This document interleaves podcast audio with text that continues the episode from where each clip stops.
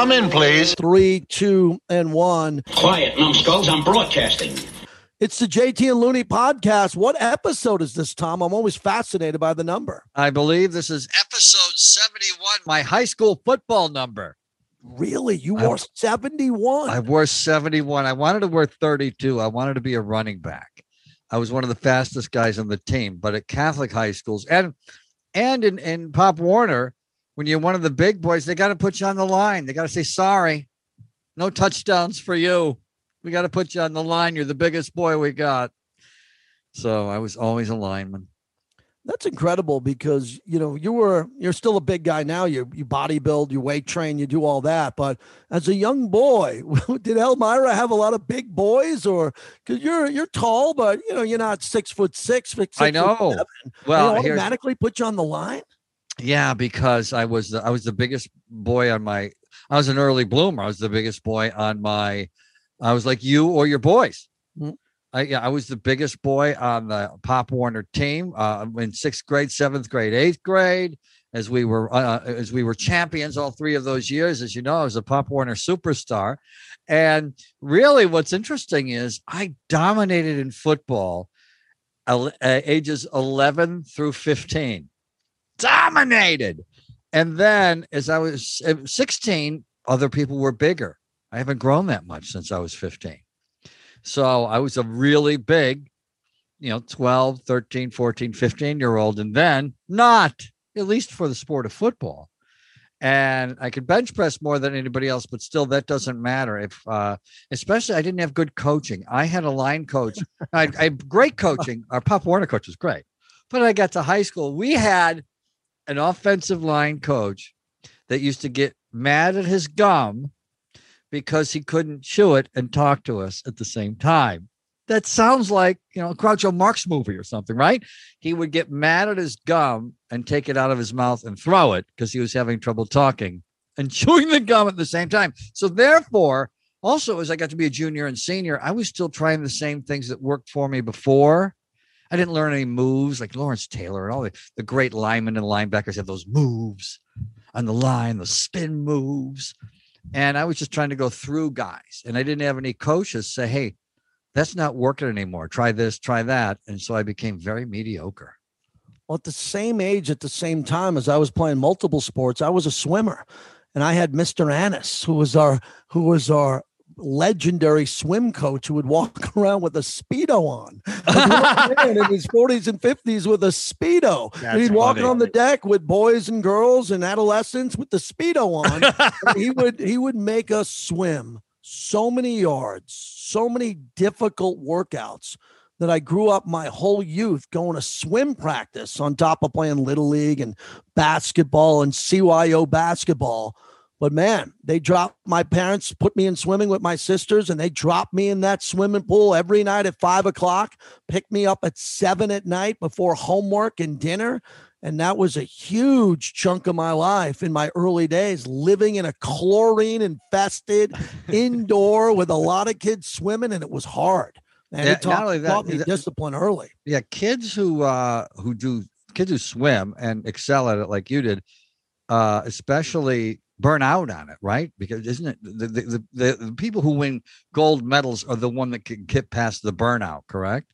Yeah, and I wasn't at that level where I could swim big time in college and all that, but had a nice run with a bunch of friends in high school and many who were better than me. But I was on great swim teams and really a part of a culture that was discipline and in the pool and working out. The best workouts of my entire life. But no doubt about it, any swimmer you'll ever meet, except for a few, will tell you that they have nightmares with that sport because you don't want to get back in the water. You don't want to train that way again because it's such a part of your DNA for so many years. You think differently about recreational swimming, uh, getting back in the pool and doing a workout again because it takes a lot out of you at a young age mentally on top of physically. Yeah, I was uh, at the gym talking to a, Division One NCAA wrestler, and I was a wrestler in high school. And wrestling is kind of like in boxing in the way if you see somebody with a boxing shirt, it automatically strikes up a conversation because you're part of a small cult.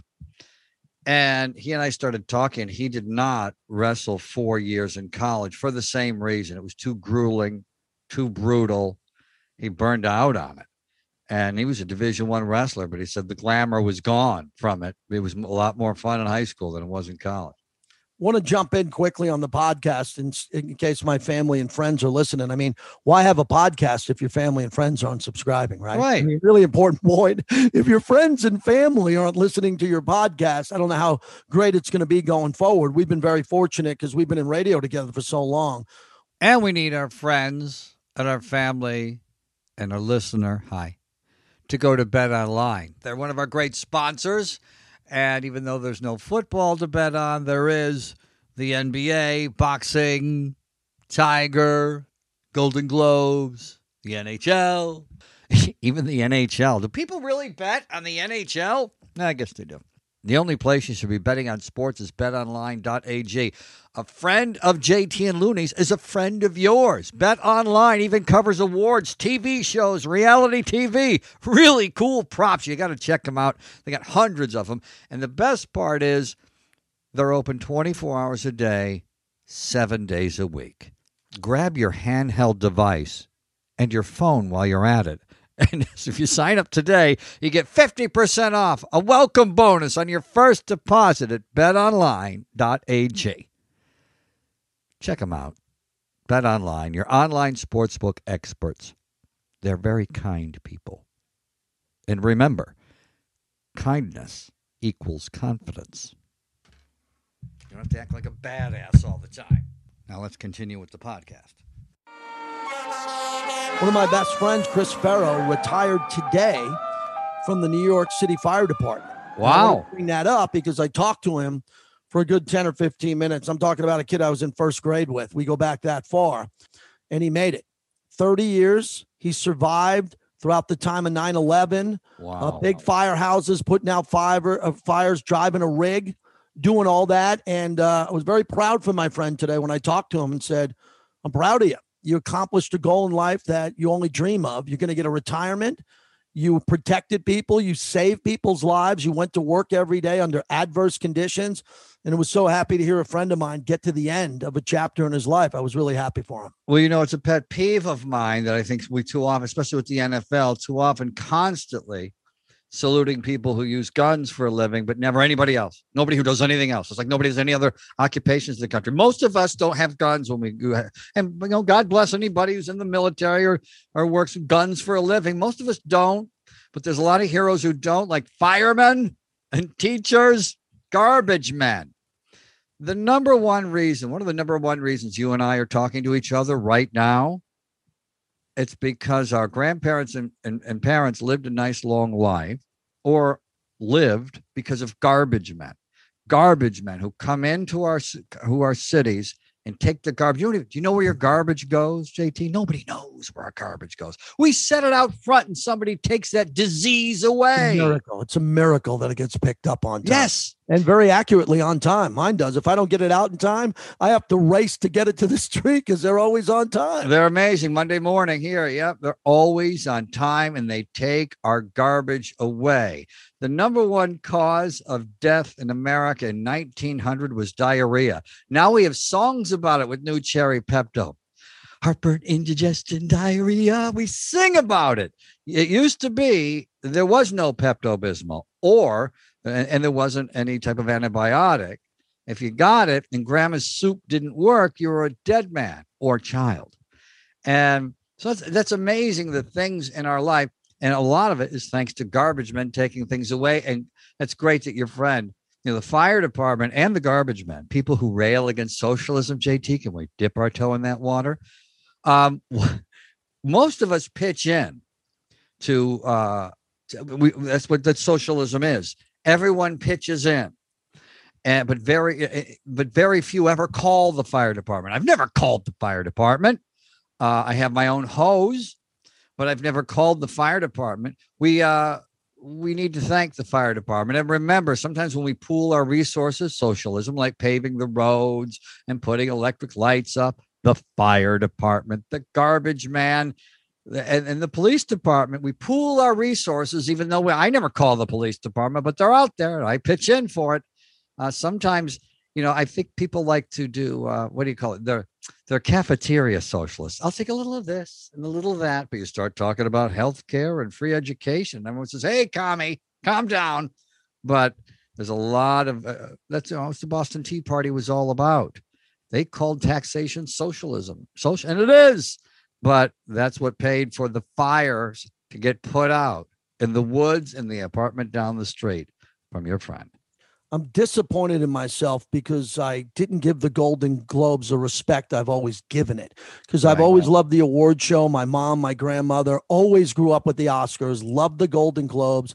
I count those championships, those Oscars, like I do NBA championships or Super Bowls. If you can get Yep. two Academy Awards or five Golden Globes. And because of COVID and the fact that there wasn't a lot in production, but fortunately they could go back and pre-COVID there was enough in production from The Crown to Ozarks to so many movies and documentaries. I don't know how they're going to have a Golden Globes next year, but the Zoom stuff turned me off so badly. I hate way Zoom they stuff. tried to do the award show. I'm not a Tina Fey, not a huge fan, but okay, keep the show moving. A lot of clunkiness to it, and it didn't work for me. So I went back and tried to go through it without the commercials, and still didn't work for me. What was the big takeaway? Well, the big takeaway is there's a lot of great television. So even if you're not into the awards, most people got into television in the past year because they had no choice. So people like me and you got to watch Breaking Bad. I, I kind of missed Breaking Bad. I've never seen The Sopranos. And two guys who pay attention to everything like you and me missed out on certain things. I missed I thought, well, I'm never going to have time to catch up on six seasons of Breaking Bad.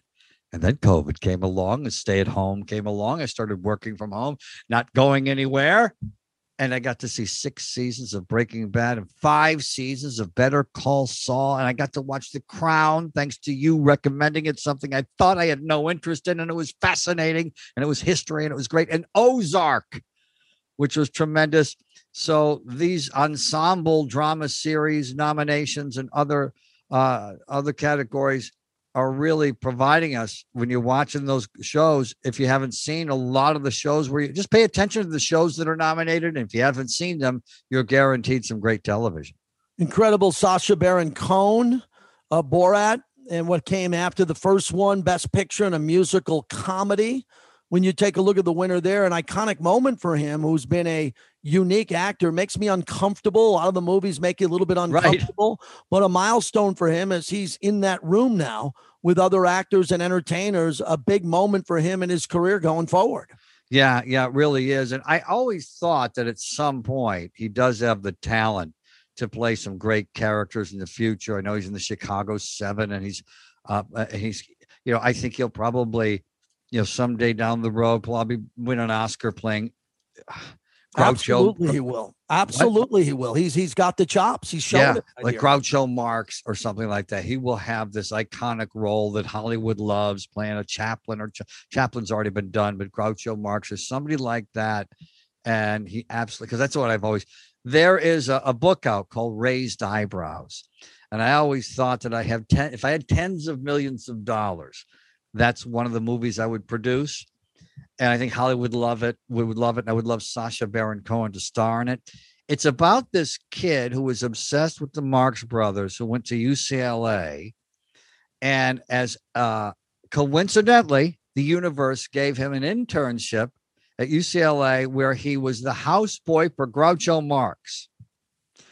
And he went over every day, helped fix lunch, and every day, Monday through Friday, Groucho Marx had lunch with on Monday it would be Elizabeth Taylor, and on Tuesday it would be George Burns, and on Wednesday it would be Johnny Carson, and on Thursday it would be Charlton Heston, and on Friday it would be John Wayne. And this kid who was a Groucho fan, all of a sudden, as a college student, is a personal assistant to Groucho Marx, and they got along so well. Groucho just hired him, and he quit college.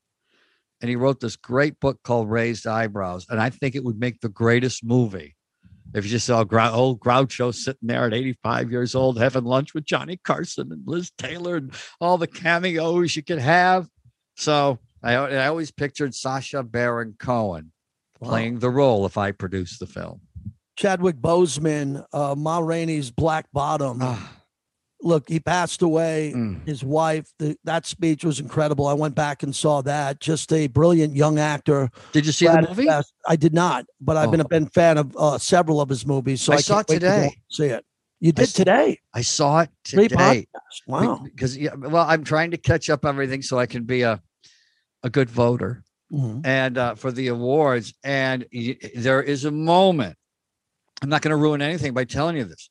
You're 20 minutes in to the movie, 30 minutes in, and then there is this scene with Chadwick Boseman that freezes you. You know, every once in a while there's those hmm. scenes in movies that freeze you. It freezes you, and you're frozen while you listen to him for 10 minutes describe some trauma from his childhood, and you are frozen in your tracks. And he's terrific. Incredible. Can't wait to see it. Uh, Jodie Foster getting another trophy, Best Supporting Actress in a Motion Picture. Uh, that is big for her because her career has been iconic. I love The Silence of the Lambs. I love her early work. And to get another Golden Globe with many roles in front of her, that was a big part of the night. One of my favorite Larry King interviews ever was with Jodie Foster. Los Angeles, hello. And he said, You walk your dogs in Central Park. She said, Yeah. But you're a famous movie star and you're walking your dogs in Central Park. She said, Well, who who's supposed to? Who, I, I got a dog. You got to walk it. He said, Yeah, well, people who usually of your of your status hire someone to do that. She said, So I'm supposed to pay someone to live my life? it was just a great, she was incredibly for being, I think she was like the Coppertone model when she was three or something. She's been acting since she was three. Her little brother was in the Partridge family. A, I mean, it's a, it's an acting family. And so uh, she seems to be a relatively unaffected person for having been famous all her life. No doubt. Uh, she's moved the needle on topics outside of film, too, if you know what I'm saying. Uh, quickly, a round of applause for me for getting the crown right. Uh, the first ever male human being to watch The Crown, first episode when it was available. Loved The Crown after knocking out Downton Abbey and seeing the entire series before anybody and the movie, as you know. So my Aunt Valerie would be proud, who is from English descent, that I uh, was on top of this phase. So would everybody in the Castro district of San Francisco be proud that a heterosexual has seen every episode of Downton Abbey and The Crown. not the Wow. Noe Valley. We'd have to go there. I Yeah. appreciate that. Well, I just love the way The Crown is. It's like going to a movie. Remember shows like Game of Thrones that I love so much, and The Crown. I like to watch these big production pieces that feels like it's a movie every episode, and The Crown was able to do that, Oh showing the great history. You know, I'm a big fan of Prince Philip. As we report on this podcast, he's 99 years old in failing health. And over in your neck of the woods in Hollywood, La La Land, I guess Meghan Markle doesn't want to race home on the Queen Victoria or or anything else to get home and let Harry and the baby see the grandfather one more time. How's that playing out in Los Angeles? Well, uh, there in in depth team coverage of anything having to do with those two, and I, I that is disappointing to see because you know if you want people to think of you as more human and less royal, then go see your grandfather when he's dying, and we'll think of you as human. Especially when you have private jets and you travel first class and you can get there in a matter of hours. Without, yeah, without a without jet lag. Yeah, without stopping over in New York for a night. Uh, just going there. But again, I get into the crown because Prince Philip was such a big part of that entire series. I think he's the star. You think it's the queen in the crown, but in all the series that they've tied together and won the Golden Globe in this one, Prince Philip to me is the greatest character. Yeah, but we also the uh, Josh O'Connor, who was in the Crown, who played uh who, who played Prince Charles. Prince Charles, was so good. Oh my god! He beat Pacino. Pacino was standing in the Zoom room. They showed them going to break, and the Prince Charles dude was kind of giggling and laughing. And they look over, and it's Pacino in that room too. You got to figure that. And uh, Prince Charles ends up winning. I even tweeted it live. He, he's yeah, and it's a SAG Awards. The, the male actors in drama series include uh, the Josh O'Connor, who we're talking about from The Crown. Jason Bateman in Ozark was amazing. Was Uh, also Bob Odenkirk in Better Call Saul is uh, is nominated in the SAG Awards too. And I'm looking at thinking, oh my God, for me, it's a real tough, it's a real tough vote for me there. And and again, the good news is that for those who didn't watch the Golden Globes, maybe you're lucky, but the most important luck that you have, the biggest luck that you have is that there's so much great television to watch. it's so subjective. Imagine if you're Jason Bateman, you just mentioned him, and you do this brilliant job, and then you don't win the trophy. And you're like, wait a second, he won it. Why? Well, because more people liked. I, I was. He was great in that. Imagine being so good in a dramatic role or any type of role that you're getting nominated for an Academy Award or a Golden Globe, and you don't win.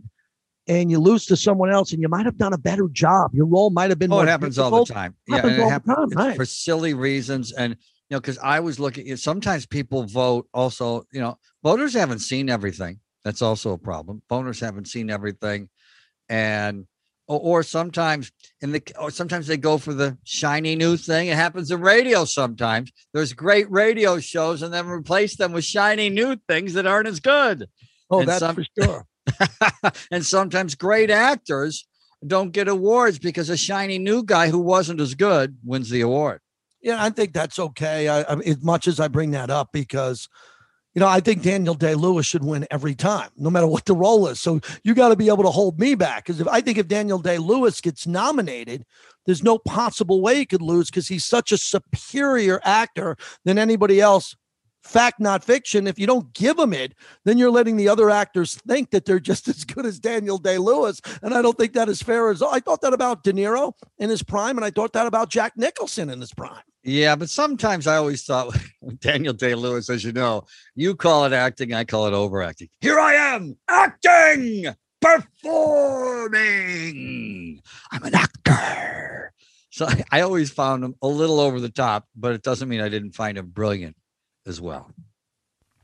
You know, a lot of people ask me at times, how do you become a talk show host? How do you get into radio? I always wanted to do that. And one of the things I always tell them is A, you got to be a genius. And B, you got to be authentic. The key word is authenticity. That's what you get at eBay, the original sneaker marketplace, the place to go to cop the pair you've always had your eye on. With eBay's authenticity guarantee, your sneakers are meticulously inspected by independent professional authenticators. It's a team of experienced sneaker authenticators. They authenticate the box, they authenticate the logo, they authenticate the stitching. Every single sneaker gets an authenticity guarantee tag. It also includes an authenticity digital stamp. And at eBay, they also protect the sellers with a verified return process.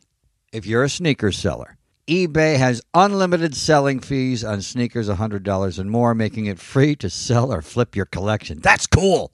Go to ebay.com slash sneakers. Do it today, not now. Keep listening to the podcast.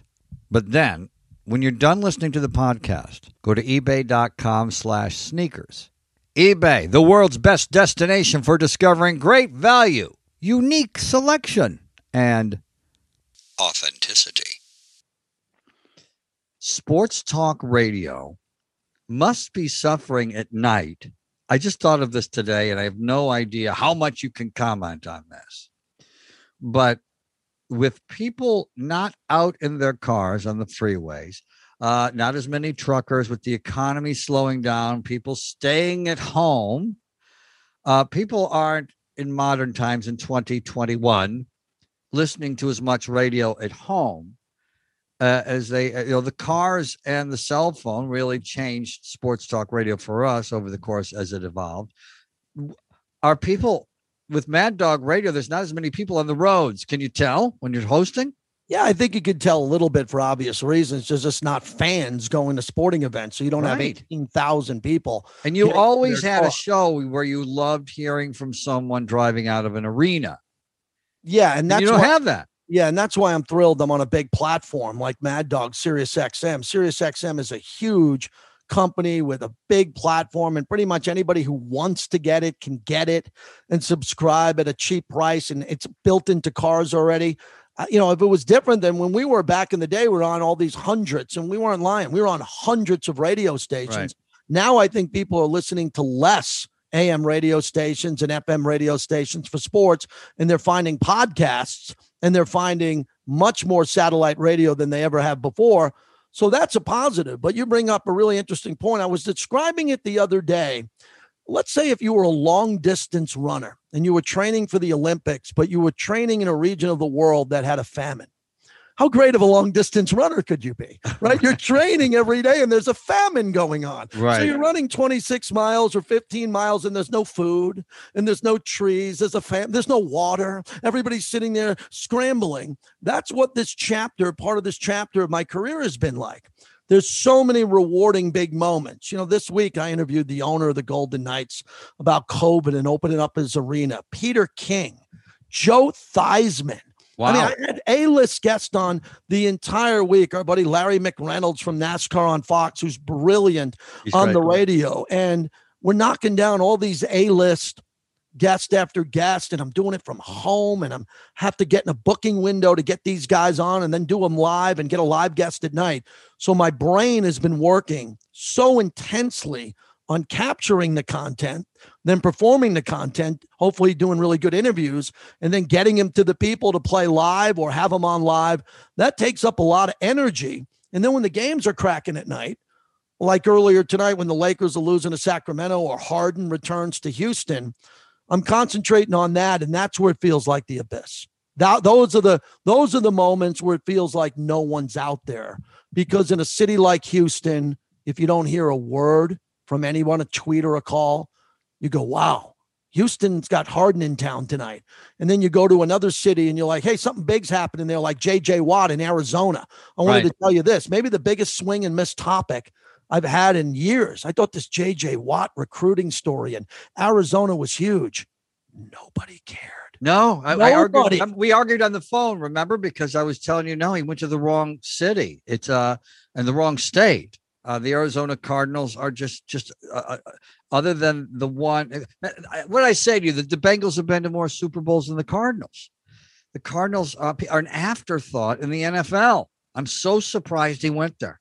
If he went to Green Bay, and Peter King talked to me about that, and you can find that on Twitter at JT the Brick. He said that he wanted to go there, but they couldn't afford to do it. They he's going to make double in Arizona that he could make there. But if he went to Green Bay, it would have broke the internet because Aaron Rodgers is Aaron Rodgers. If he went to Pittsburgh to play with his brothers, think of the Hallmark cards and the right. and the movies about the three brothers making it to the same team. He went to Arizona, which I just got back from Arizona this past week and I took my son on a college tour, had an amazing experience with my youngest son.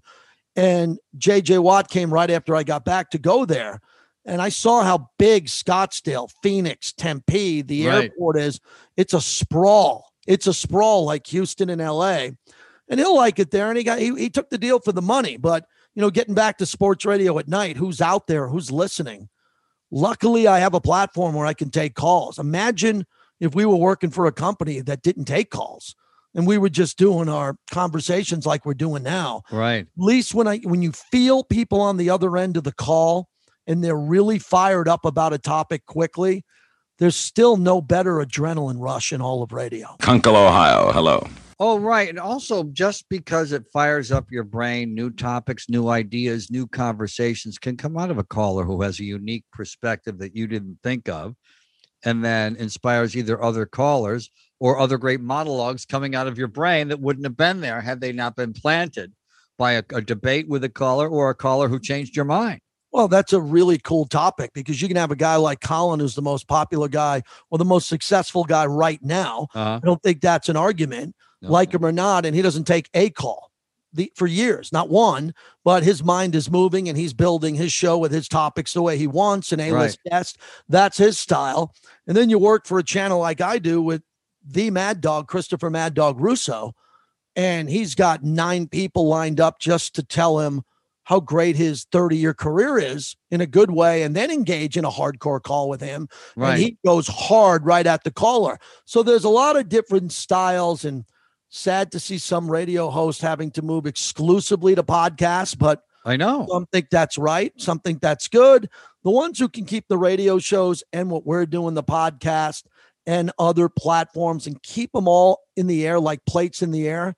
That's where I'm at now. And it's challenging because we're in a pandemic. It, it hasn't gotten easier, dude. It- we are still in this pandemic and we're, we're celebrating when we get 2,500 at a Golden Knights game. Yeah, I know. And I think that I'm hoping, you know, we were talking either on the air or off the air about worrying about any politician giving us a number. It was when Biden said by September, maybe everybody could be vaccinated. Then he switched it to May recently. And you're saying, no, don't pick a month. I remember, didn't you say something like that? It was just going to make him look bad if he picked wrong. You shouldn't pick wrong on things like that. But um, I'm hoping, I'm hoping he's right. And that if we can get everybody vaccinated by May, then we'll just have a great herd immunity and no one has died. Well, that's what they say. Nobody has died from COVID after getting a vaccine. A woman did drop dead within minutes of getting a COVID vaccine in LA, but she had a, a long history of, of heart problems. So I guess that would say if you have heart a long history of heart problems, careful about getting that vaccine. That's only one case. Um, but if we could get great, get us all vaccinated by May and see stadiums won't filled and nobody dying, more importantly than stadiums being filled, nobody dying from COVID 19, won't that be great? Yeah, I think it is. And I think we're going in that direction. I have this new attitude, and it, I've always been positive about where we're going with Mhm. COVID and beating it back and what it's going to look like with sports when we come out the back end of it. At least there's plenty of vaccine now, plenty. Still Yep. got to get to the right people, get them in arms, but there is plenty now coming on with the Johnson and Johnson, the third with Pfizer and Moderna. So that's great. And then secondly, we need these progressive owners like the one I talked to, Bill Foley, who told me by the start of the NHL playoffs, he wants his building sold out. So what he meant by that, he's at 2,500. Then when they come back from the six game road trip, they can go to five. Because if no one died at the Golden Knight game, which they didn't, and there was no super spreading event, you go back to the governor and the CDC and the local authorities, and you posi- pos- uh, uh, you ask for double. You petition for double, and then you go to five, and then two weeks later you go to ten, then you get to fifteen, and you're there. But it has to go fluently perfect. Yeah. You can't have what could happen in Texas, where if no one wears a mask, nobody, which I don't think will happen, and the numbers go up and hospital beds go up and there's problems there. It could slow it down for New Jersey, California, Missouri, because they'll say, hey, look at Texas and Mississippi. They opened up and now their numbers are up. We got to close it down again. We can't have it step back, Tom. Well, we can't. We can't. And there'll be plenty of people, liberal and conservative in Texas, who are going to wear those masks. Usually, those are the homework doers. My brother is one of those. My brother's a Republican who did his homework and spent his time in the library, unlike his little brother, me, who was in the cafeteria entertaining and was a mechanical engineer. People at that look at the science. Scientists look at newsflash. You know, mechanical engineers are scientists. They look at the facts and they look at the numbers. And my brother hasn't left the house since I because it's easier to do in Elmira. And I'm exaggerating slightly, but and my niece, my niece stays home because my brother is an older parent. My niece is 12. Isn't that cool of my niece? She had a choice whether to attend school or do remote learning. And she's done remote learning since March of last year to protect her parents. And they gave her the choice. Isn't that cool? I love her for that. That's really cool. That's uh, that's nice. That's nice to have friends like that and Yep. people who think that way. Uh, one more thing I wanted to get to when I when you take a look at politics now, I tried to get rid of cable news, and I've been jumping on the Peloton. As you know, I like the Peloton before the Right. podcast better than after. And I tuned in, and, and just despicable to see two big topics going on. Uh, the team that lost, which was the Fox News team that lost, which I've consumed so many countless hours Uh huh. over the decades on that. Uh, they don't want to talk about their loss. They just want to talk about despising the new president, tearing him down every day, being mean and vindictive, and you know having strong opinions on some mistakes that they deem are right, and I could agree with.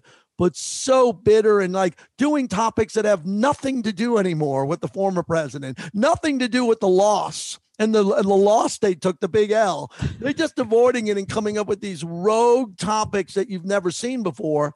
And then on the other cable news outlet, the brother's not allowed to talk about the oh, other. Oh. Chris brother Cuomo, you can't talk. Because he's a little inappropriate. So I love that Cuomo should tap out in the first 20 minutes of the show. It should be like wrestling, where he doesn't start the show, Wolf Blitzer does, and then he taps in Cuomo after the A block on his brother Andrew. And then Chris jumps into the seat with the Beatles. He always wears a Beatles black suit with a, skinny tie. And then he yes, yes, or men in black, black suit.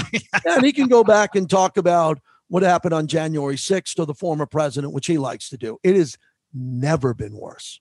Never been. Oh, worse. I know. You know, how about in some news? And that is the problem where, because CNN, you know, Chris Wallace, they have some real news people at Fox, they have some real news people at CNN, and people don't work in media. So when people hear CNN, they automatically assume liberal or Fox, the conservative, and they don't know the difference between a talking head and a real news journalist and a page one reporter. Page one reporters are amazing, but people, normal people don't know the difference. So they start to lump them in as liberal news media or can't be trusted. And people don't, or so they just trust an entity that's giving them spin because they don't know the difference between. And why should they? People don't work in media. We should just have as many straight shooting networks and journalists as we mm-hmm. can. But maybe it's I'm like Peter Pan saying that. If there was a, a, a absolutely objective news organization somewhere between Fox and CNN, would people watch? Probably not. Probably not, because it would take a while. Because people automatically assume as well. If you tell the truth about something you're a hater. If you uh, if you told if i if i would tell the truth about kobe or pick on kobe and say he the few times i did he dribbled too much what are you hating on kobe for he dribbles too much it's not hating on he shoots too much Takes bad shots. He takes a lot of bad shots. He's like a kidney stone offense. He doesn't pass, right? Uh, and and people say, "Oh, you're hating." No, and so people will, if you tell the truth about a conservative president, you're the liberal press. If you tell the truth about a liberal, then you must be part of the conservative press or QAnon. No, sometimes, especially the page one reporters, are going to tell you the truth either way. So know who the page one reporters are. Learn what that is. Go with them. With all due, uh, due respect to Bill Maher, I have a new rule. He has this new rule. Oh yes, yes. My new rule is if you're the losing cable network, if you back the guy who lost, Uh huh. you should have to do two to three months of talking about your loss. Everything you got wrong. So every second that Laura Ingraham or a Hannity uh-huh. or anybody talked about how Trump was going to win and what they loved about him and loved about his policies, which I'm fine with. It- you, after he loses, you got to spend a rule. You got to spend two to three months cleaning up all your B roll, all your bullshit, and Right. everything you got wrong. And you're not allowed to be gutless and avoid the topic and then spin it to something like opening schools or this or this or going back to church on Sunday, whatever you want to do. You got to clean up all of your mistakes. And if you win, you should be able to win and go on with your candidate instead of going back and ripping on the candidate that got beat for two or three months. You should be not so much celebrating the victory, but talking about how you got it right and you were on the right side of that because you can't find news anywhere anymore. They, what find they tend to do is many times what I did when we had the show together, and then if I picked a game perfectly, then I would replay it on Monday. Remember, I didn't replay when I had it wrong, of course. And that's what. Uh, but I'm not the news media. The news media should uh, should be better than that. but I'm giving a slight television recommendation for a for a guy who consumes a lot of media. Mm-hmm. And what I think it is is if you totally dump out of cable news, I mean, both feet, you're going to Yep. look a little, you're going to look a little of it. You're going to take a look at maybe Tucker's monologue or maybe what someone said earlier. Breaking How about this? How about you, you turn it on when there's a hurricane somewhere? or whatever. sure but even if you okay? can't break the habit so badly that you want to go from watching eight hours a day of it or four, and right? you go to like 20 minutes of it, your life's going to be better. And again, a really passionate topic if you completely eliminate late night comedy shows because they've been so bad and unoriginal and they're so political over the top. And if you got rid of that and just switched over to Netflix or what my wife and I love, Deborah Norville and Inside Edition, it's like the best half hour show. It's done beautifully. And it's kind of the news with a couple of weird storylines. And you get rid of late night cable guys, comedy guys, or network guys just ripping politics and having political guests, your life will be better. Yeah, you don't. And, and and you and I have never been like this, but we know people who are like it, where you're jumping online or turning on the TV and looking for something to be upset about. And I have a former trainer who's always upset about things and is upset about the new trans pronouns. How how long can you be upset about that? how much time can you spend on that? uh, or, or anything. Uh, I, so you're looking, if you want to be upset about stuff, you can always find things. So, yeah, go towards the light and not towards the darkness, is what you're saying. And I couldn't agree more. I would like nothing more than to watch more late night comedy shows and more cable news. I can't. I know. They both beat me down. I'm out.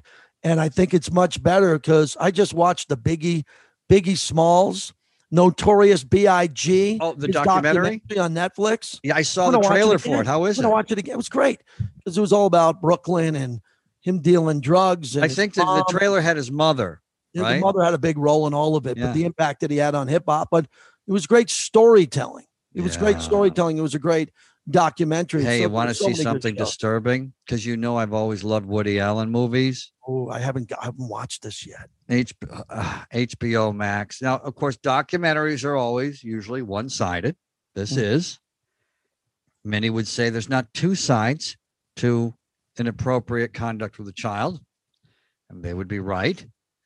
Uh, however, what what what if the content is false? However, it's called Mia and Woody, or Woody and Mia, one or the other. And really, the, the person who talks most is the daughter, who's the accuser, because she's 30 now and not a little girl. She's the daughter of two very intelligent people, one being a genius, being Woody. And it's tough. It's tough to listen to. It's tough to see because we think we know these celebrities or we like them for their talent and their art and could have been deeply flawed. And what's really excruciatingly painful about this is human beings are complex. They adored him. It was someone they loved and spent so much great time with. And so that's the torture and the evil of inappropriate conduct with a child. I'm putting the G rated version on that in case I'm giving Woody the benefit there. But um, is that it's usually someone that you adore and not a guy at the park that does something like that to you. download the podcast, subscribe. Please share it with your friends. Let them know that JT and Looney are thinking about you. You might be in the podcast. We might bring up a stage in our life where we could bring up a boyhood friend or an old teacher Right. or a brother or sister. And we always appreciate you listening to the podcast. Thank you for listening to Bleav. You can show support to your host by subscribing to the show and giving us a five star rating on your preferred platform. Check us out at Bleav.com and search for B L E A V on YouTube.